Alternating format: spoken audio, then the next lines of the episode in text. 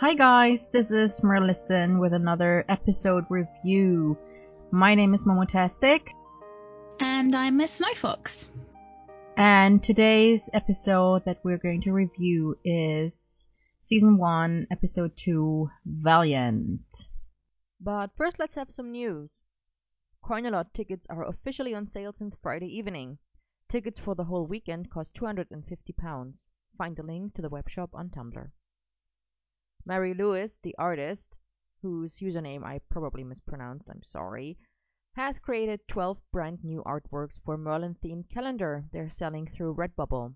Check out the link on our website. Camelot Drabble's annual Holiday Exchange Fest has open sign-ups on Friday.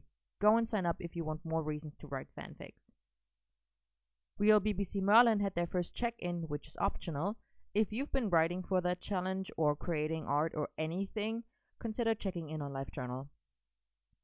Winter Nights started posting on Friday, December the first. Go and check out the amazing works that have been posted so far.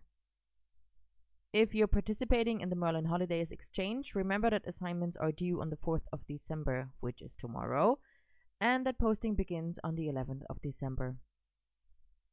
The Merlin Telephone Art Game sign-ups open on the fifteenth of December. They've added an example post to show you what they hope to achieve with the game. Go and check it out on Tumblr.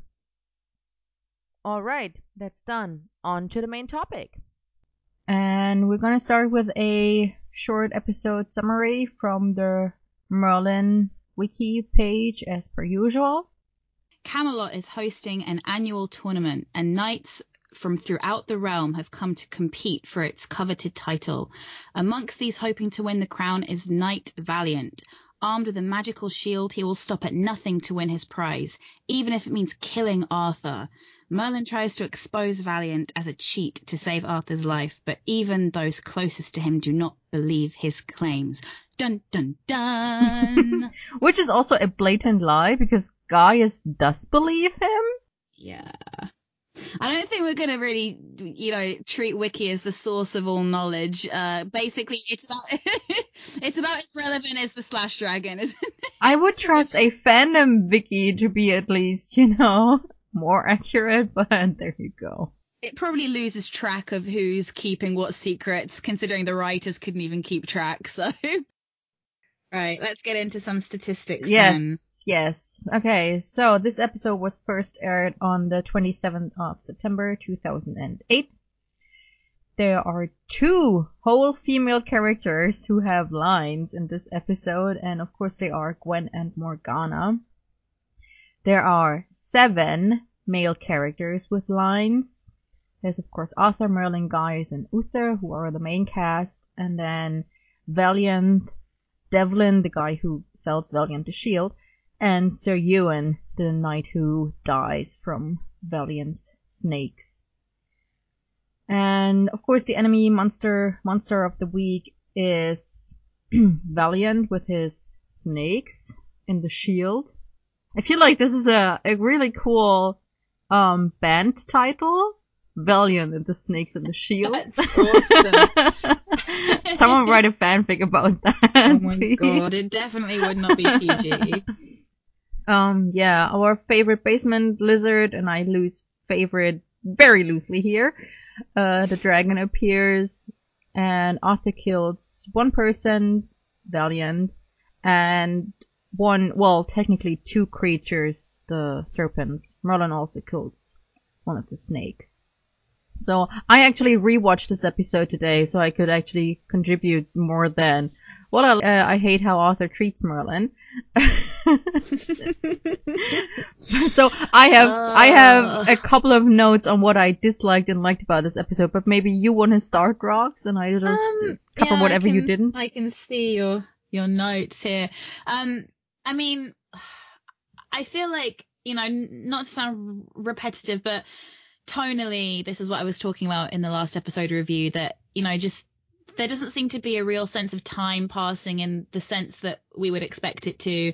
And these two already seem kind of way too familiar with each other at this point. They're cracking jokes. They're kind of, you know, having a bit of banter. And obviously that scene where he's like, yeah, I believe you. That should have come much later. It should have been a massive, massive deal and a massive plot point that he actually chooses his word over the, the word of a knight. And it comes in the second episode, and it's just a testament to, you know, trying to get the audience on board, because that's the way that T V works, and it, it's annoying. So, um, you know, you can't really blame the writers too much for that, but that is something that I kind of disliked. I really didn't like uh, Will Mellor's northern accent coming through. I, oh my god! See, I I love that. I I love the accent. It makes me cringe so bad, because he legitimately sounds like an actor trying to, or or, or like a lad that just put on a cape and like a lad. You know, decided, like just like a lad, like you know, like hey up, you know, just kind of like. Oh man, I just can't with it. And yeah, when I see him behind the scenes and then when I see him in the show, I feel like he's trying so hard to not act like himself, and I just can't deal with that. He's all right. Like, he's not the greatest actor ever. He's just kind of there. Um, I do not get Morgana's attraction to him at all, personally. I just feel like that's very, very weird. But yeah, I do like, I don't know, like, I didn't have any kind of major problems, just again, just those, that thing of the kind of pacing of things and the way that things were moving in a way that was just very, very fast. But that just kind of set the tone for the, I mean, that, you know, that's what season one kind of, I mean, season one to two really, even though two I prefer over one, it, it's just kind of go, go, go, things moving around and kind of falling wherever the writers kind of wanted to. Yeah, tying into that actually is my, one of my first points. Again, coming back to how Arthur behaves towards Merlin, how he treats him. It's like you said that, you know, in the beginning or in the first half, he's overly familiar with Merlin already, or Merlin with him, both of them with each other, really. Like, yeah, I believe you that Valiant did the thing, you know, even though they've known each other for literally two days, maybe three. And this is Merlin's second day of work or something. How long are we, like, I don't... I think it's supposed to be a couple of days after the pilot episode, but it's, uh, I think Merlin's first day of work when the episode starts. So oh, let's say he... Okay. Yeah, like, really, really early on, because Gaius, I think, asks him how his first day went course, or something yeah. like oh, that. Oh, how was your first day? Of course, yeah. Yeah. Duh. So it's only, it's either... An, the next day after the feast, or just a couple days later. So, anyway, the duality of how Arthur treats Merlin, because in the beginning, he bullies Merlin, because that's just who Arthur is as a character at this point in time, and I can, I don't like it, but I see the point of it, because Arthur is an arrogant prince, and he has no respect for servants. And that totally makes sense to me, even if I don't like it. And then there's the whole, well, you swear to me that you're telling the truth. And Merlin's like, yes. And Arthur's like, well, then I believe you. And I'm like, okay, sure, fine. I can, you know, my shipper heart is, is jumping, but doesn't really make sense from a narrative point of view. But okay, I'm going to roll with it. And then...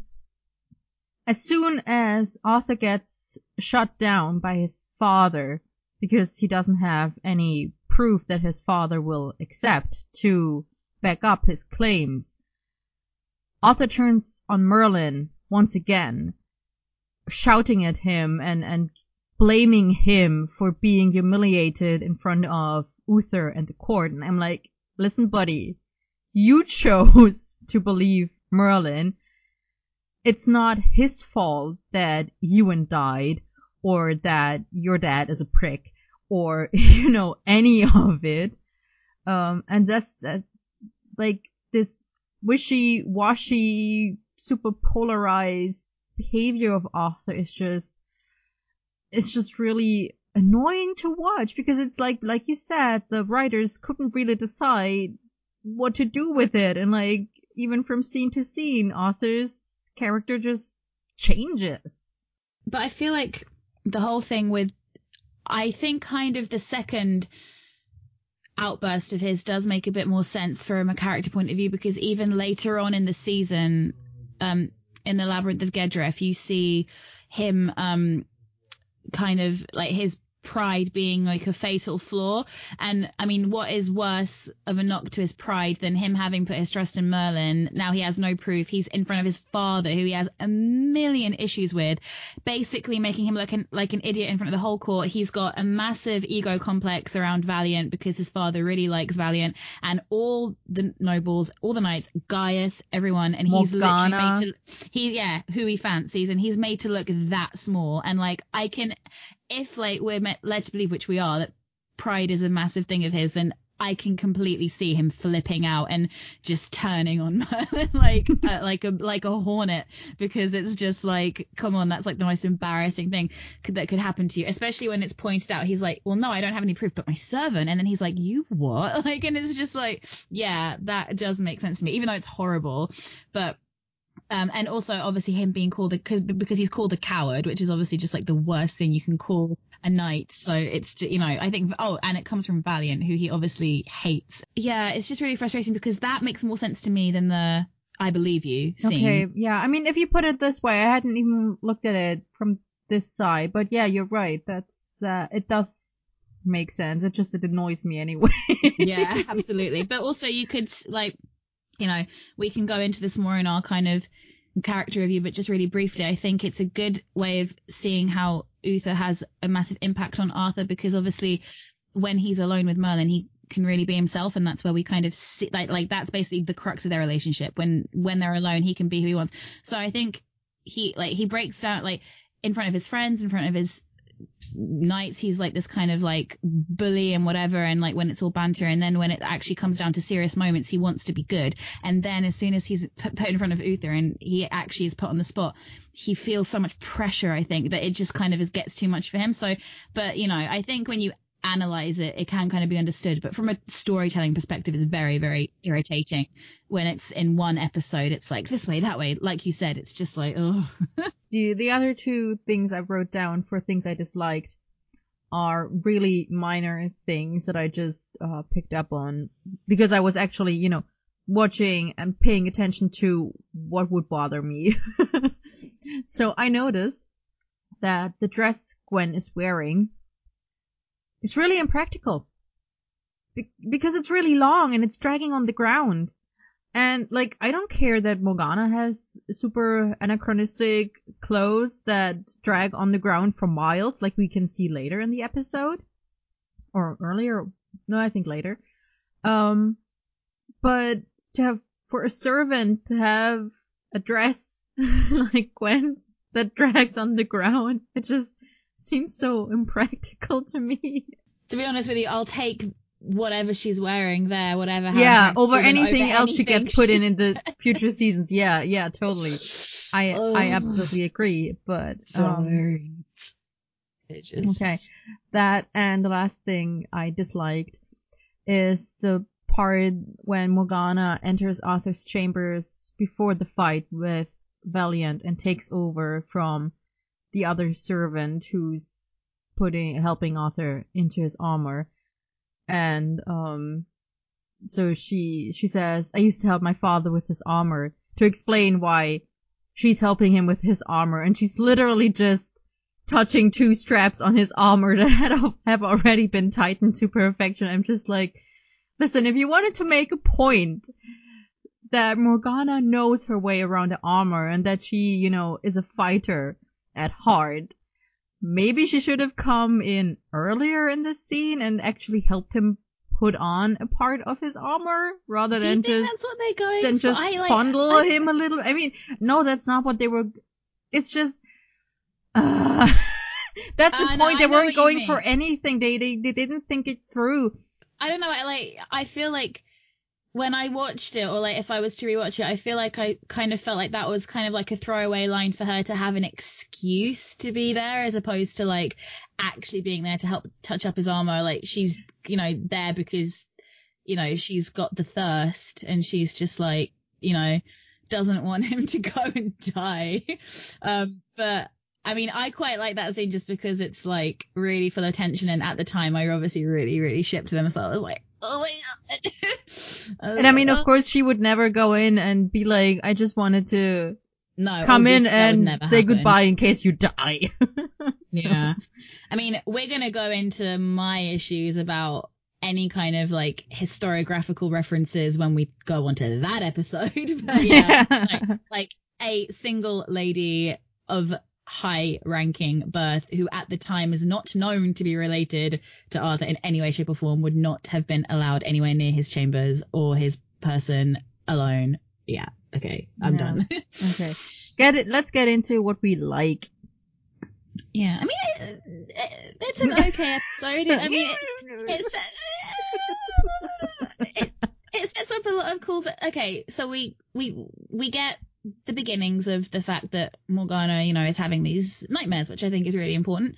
Um, it's not, you know, explicit. Like, I, I think actually what they did quite well with Morgana, um, the only thing they did really well with Morgana, I think, is that they actually kind of did like drop in these kind of hints about what she might become quite early on, but it wasn't explicit. Like, we only have one like moment, and it's not even like a nightmare. She's just kind of like having like a sleep, and it's like this kind of quick vision, and then like she just says, I don't want you to fight tomorrow, and like she but it she doesn't make a big deal out of it, like, and it kind of grows and grows and grows, and it's not till like the second half of the season that we actually get her having an actual premonition. She's just kind of like, oh, what was that? And I quite like that, because in the first episode we had him say, oh, she's been having these nightmares, but we don't see it, and we're kind of getting the beginnings of it, which I think is quite interesting, that it's and it's not made a big deal of, it's just there, and then we kind of come back to it later, which I think is quite cool. uh I like that we see Gwen helping Merlin with his armor. That, that was really, really sweet. um Which, yeah, because I love them so much. Like, I just, I'm just like, oh.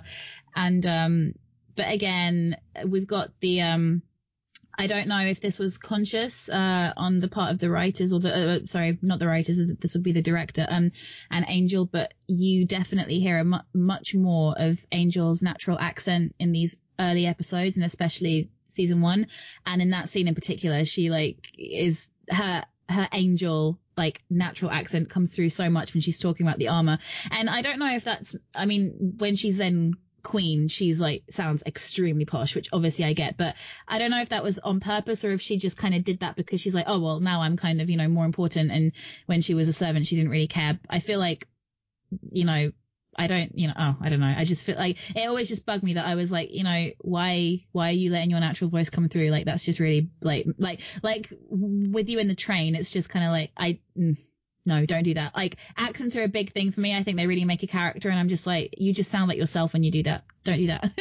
Like, please just don't do that. But, um, yeah, I mean, there's not much, actually, no, there's, there's not much kind of to say. I mean, this was really kind of, I feel like this was Arthur's episode, like more. I mean, and well, I mean, and Merlin. I mean, because because obviously we have the whole thing with Merlin having to conquer like a magical obstacle, which we'll cover in the Merlin character like based episode, but where he has to turn that dog from stone into a real dog, which is just such a bizarre like scene. I'm just like, he just kind of like sees the statue and he's like, do you have a wheelbarrow? And it's like, you couldn't have practiced on anything else.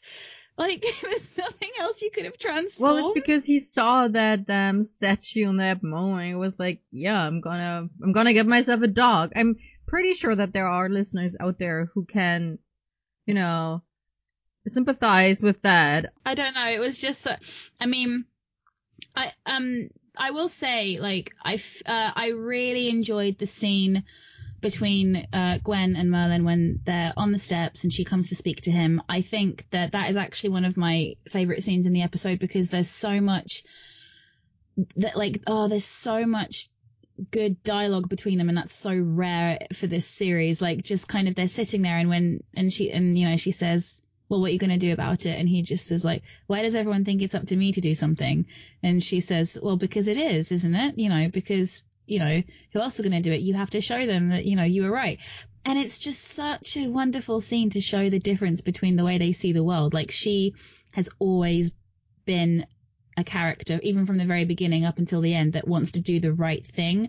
And um, I feel like she's kind of been this moral compass throughout the show, and uh you know, we'll cover this when we get to the Arthur part of the thing, but I don't think that Arthur is, even though obviously he's meant to be like this great king. I don't think he has as much of a moral compass as she does, and that's why he relies on her so much. And so, and with Merlin sitting there just being like, well, hang on, why is it my problem? And it's just him starting to kind of understand, I think, the gravity of everything that living in this place is actually gonna, you know, demand from him. But yeah, it's just so wonderful. Just like, well, why is it me? Well, because it is, because you know that he's gonna die. You have to do something. But yeah, um, and she's just so charming in that in that moment, and just so naive. Like when you look at her, just like her cute face, like in those early, just kind of like, well, it is, isn't it? Oh, she's just so sweet in those early. Those early moments. So what did you like about the episode? Um, again, a couple of small things that just stood out to me when I was looking at this um, earlier. One thing I always like is the music they use in this episode, especially like the the Valiant theme, this really brooding, dangerous sound of it with the with the deep vocals. You know, the ooh, it just, I love it. I, I really, I hate Valiant as a character. Or like, I hate Valiant, the character. But I love, I love his score. For that alone, he could have been in more episodes just so I could listen to this more often. Um, yeah, what I also liked is that Merlin actually, that we get to see Merlin actually practicing a spell and learning new magic, because we I, we touched on this um, during the last episode review already. We lose this as the show goes on. Like in the first season, they make a point of showing us Merlin learning new spells occasionally, usually because he needs to enchant a weapon or figure something out to save Arthur or whatever. But he learns new spells. And I like that. I like that. Um, it's not always easy for him to master new magic, even though he does, in the same episode, effortlessly keep stuff going on. Like he has this scene where he's sitting on his bed, reading his book of spells. And in the background, the shield is polishing itself. And, you know, the sword is sharpening itself and so on. So he can, you know, magic does sort of come easily to him, and he is powerful because he can keep that up without consciously thinking about it, because he's reading a book. Obviously, he's concentrating on something else. But then also because he's still inexperienced and doesn't know the whole scope of his magical powers yet. He still needs to work on some things, on focusing his magic on more precise actions. And I like that we get to, that we get to see this. So that's something I, I really enjoyed. And again, I, I'm sad that we lose this as the show moves further on, because then it's just basically the same stuff over and over again. But let me not start in on the push spell, because it's just gonna make me angry. Um, okay. Something else. Um, something that I actually like about this episode is, again, this is only a few days after Merlin came to Camelot. Let's say maybe a week after he came to Camelot. And, um, he, uh, so his and Gaius's relationship is still new. You know, it's not the relationship that we that develops later on, because as of now, Gaius is just this strange dude that his mom knows, and Merlin is just the weird magical boy who was sent by Huneth, whom Gaius knew half a lifetime ago. And so when they have this conversation about, you know, Merlin using his magic carelessly by calling a book to him and opening it, because he can't move his arms. And, uh, and Arth- Gaius being all like, uh, what if someone would have seen it? What would I do if you were discovered? And Merlin's like, well, what would you do if I caught, if I got caught using magic? Yeah. And Gaius hesitates before answering. And then he quickly changes the subject, because at it's this beautiful. point in time, Gaius might be maybe a little bit fond of Merlin because of who Merlin is in relation to Gaius, you know, Huna's son. But he is not quite ready yet to do anything for Merlin, to trust Merlin with anything, and to, you know, um, put himself on the front lines for Merlin. And I love that. I never really noticed this before. I really noticed it today. It really stood out to me how Gaius hesitates when Merlin asks him, well, what would you do if someone caught me using magic? I know. And it's just, that is, that is one of the few moments that are really, really good. And I don't know if it's just down to, um, the actor's talent or if it's really directing or writing that made this happen, but it's just, I love it. Well, the line that follows is, well, you just make sure that doesn't happen. So it's already kind of like, the intent is written in there that, like, well, he doesn't have an answer for that, so it's just kind of like, yeah. But I still, don't. it's it's still, you know, yeah. interpre- interpretation, because uh, Richard could have easily said this much more quickly and just, you know, not have this hesitating moment of, shit, what do I tell this boy about uh what I think I would do if he got caught right now?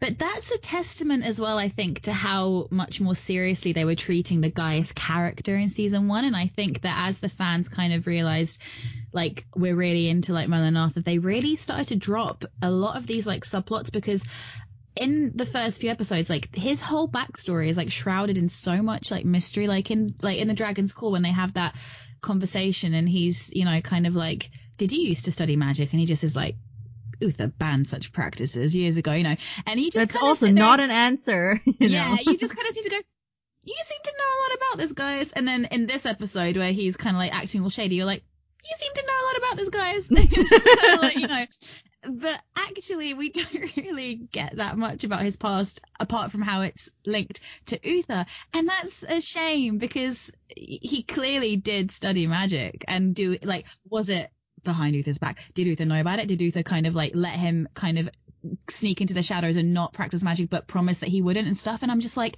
wow, don't drop those threads. I really wanted to see what that was going to be. But yeah, he's like, he's a bit of an anti-hero in these first few episodes, and I love that. It's so yeah. cool. Gaius was definitely more interesting uh, in the beginning. So...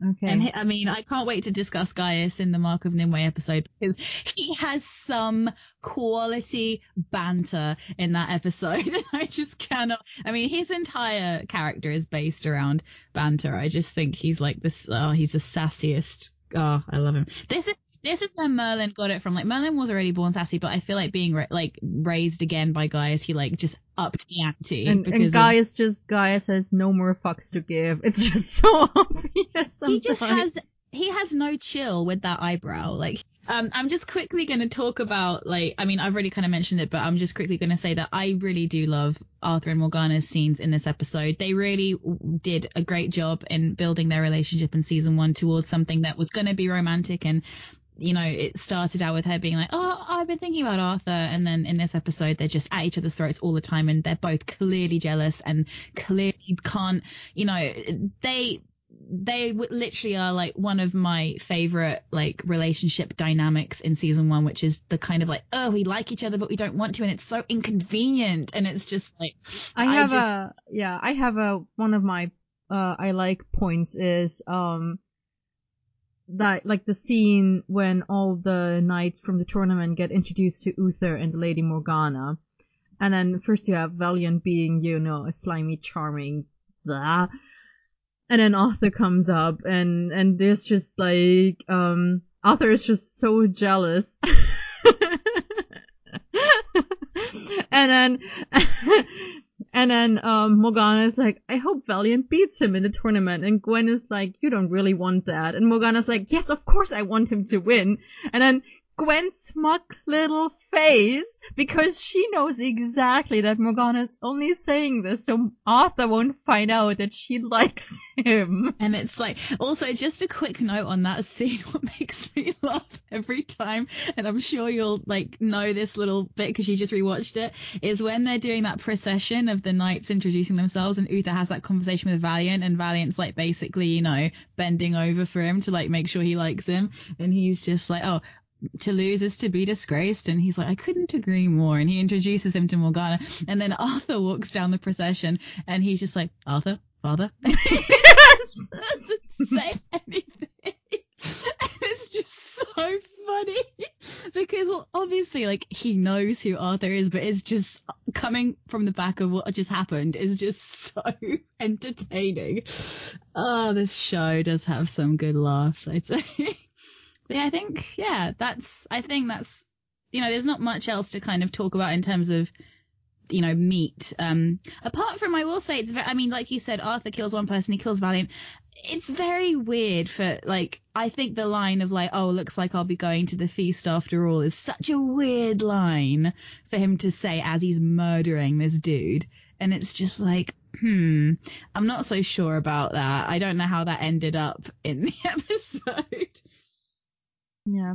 What I do like about Valiant as a villain is that um, he is one of the very few, if not even the only one, I haven't checked, um, who's not, you know, who doesn't start the episode trying to specifically kill Arthur or hurt Uther or Camelot.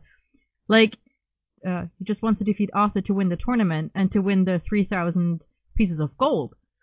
You know, that's his goal. He gets the shield, so his win in the tournament would be, uh, would be ensured. And then that he has to fight Arthur in the final is just, you know, that's just coincidence.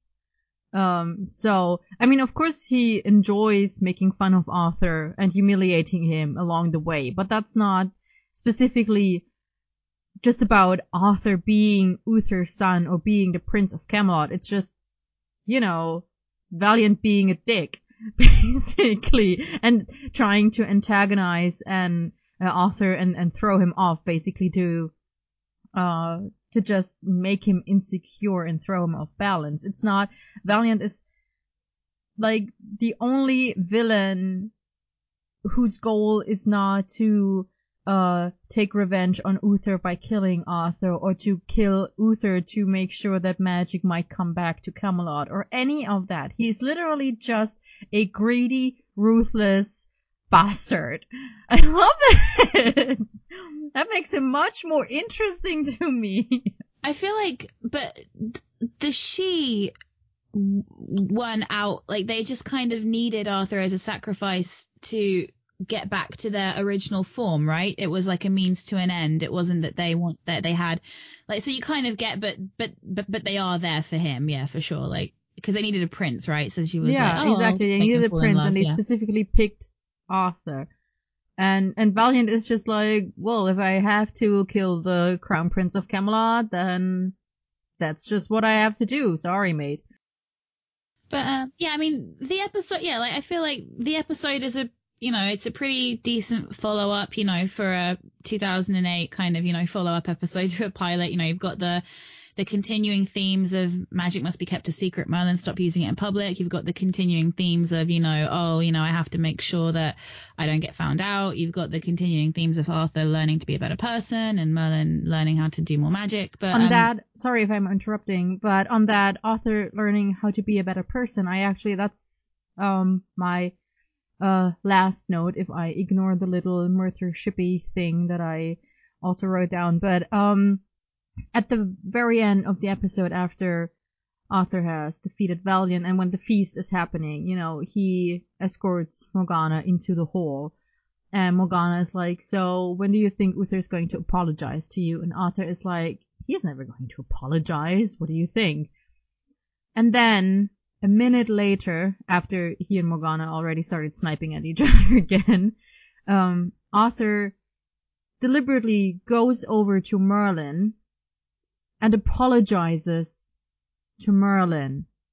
And I love this juxtaposition of Arthur pointing out that Uther would never apologize even to Arthur for making a mistake or for not believing him. But Arthur apologizes to Merlin, a servant whom he already sacked for humiliating him in Arthur's, you know, from Arthur's point of view. And I just...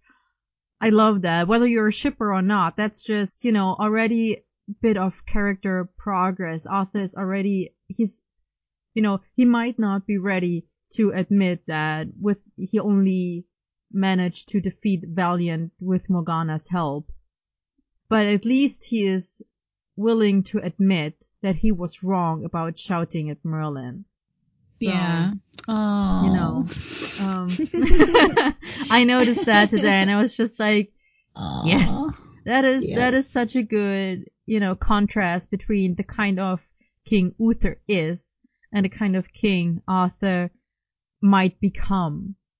So, yeah. And if I want to add on to that with a tiny little bit more shipping thing, even though it's technically um, only logical that this happened, but um, in the scene when Gwen helps Merlin figure out how to put on Arthur's armor, Merlin is, of course, wearing Arthur's armor.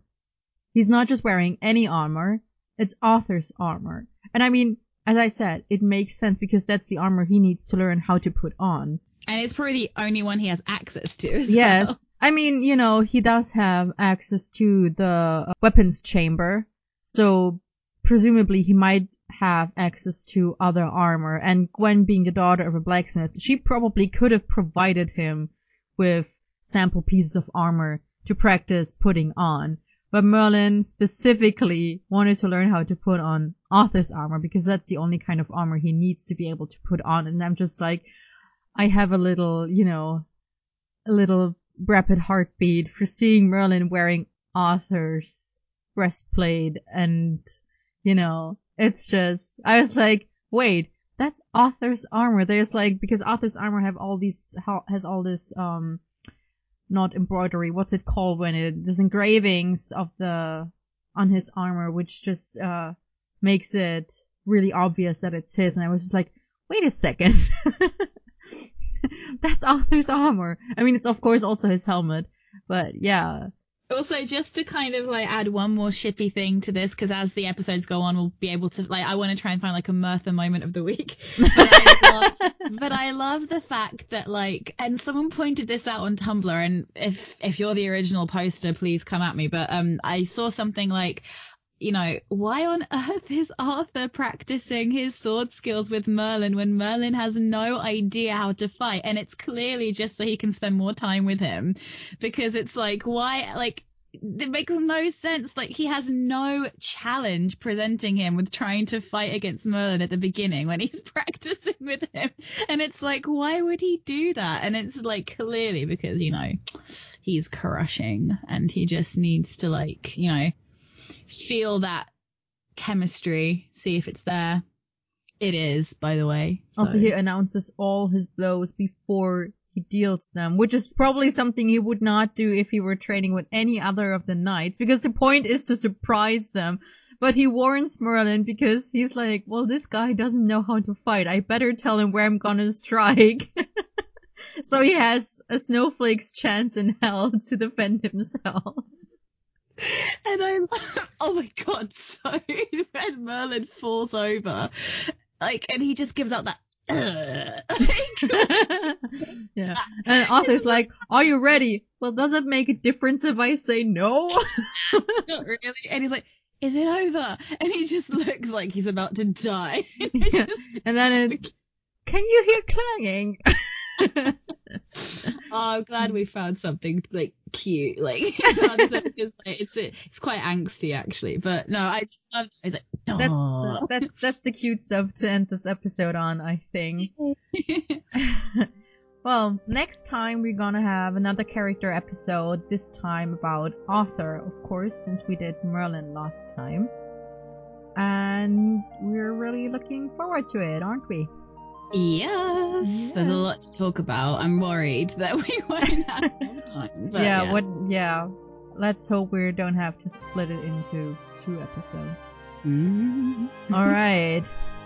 Uh, so let us know, guys, what your favourite and least favourite parts about the episode were, or if you have any parts that we kind of didn't touch on and you really want to let everyone hear, then send us a talk back, or... Uh, tweet at us, or go to our Tumblr and post something there uh, under the episode. We would love to hear from you. Momo will tell you the deets right now. So you can email us at merlins dot podcast at gmail dot com or find us on Tumblr, Twitter, or archive of our own with our podcast name, Merlisten.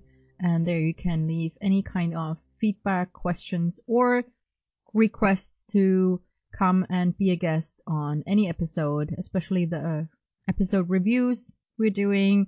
If there's an episode you especially love and enjoy talking about and want to contribute, just tell us and we'll see about setting up a session to record with you when we're talking about that episode. Mm-hmm. So thank you very much, guys. Uh, I'm Miss Snowfox. And I'm Momotastic. And we'll see you guys next time. Bye. Bye.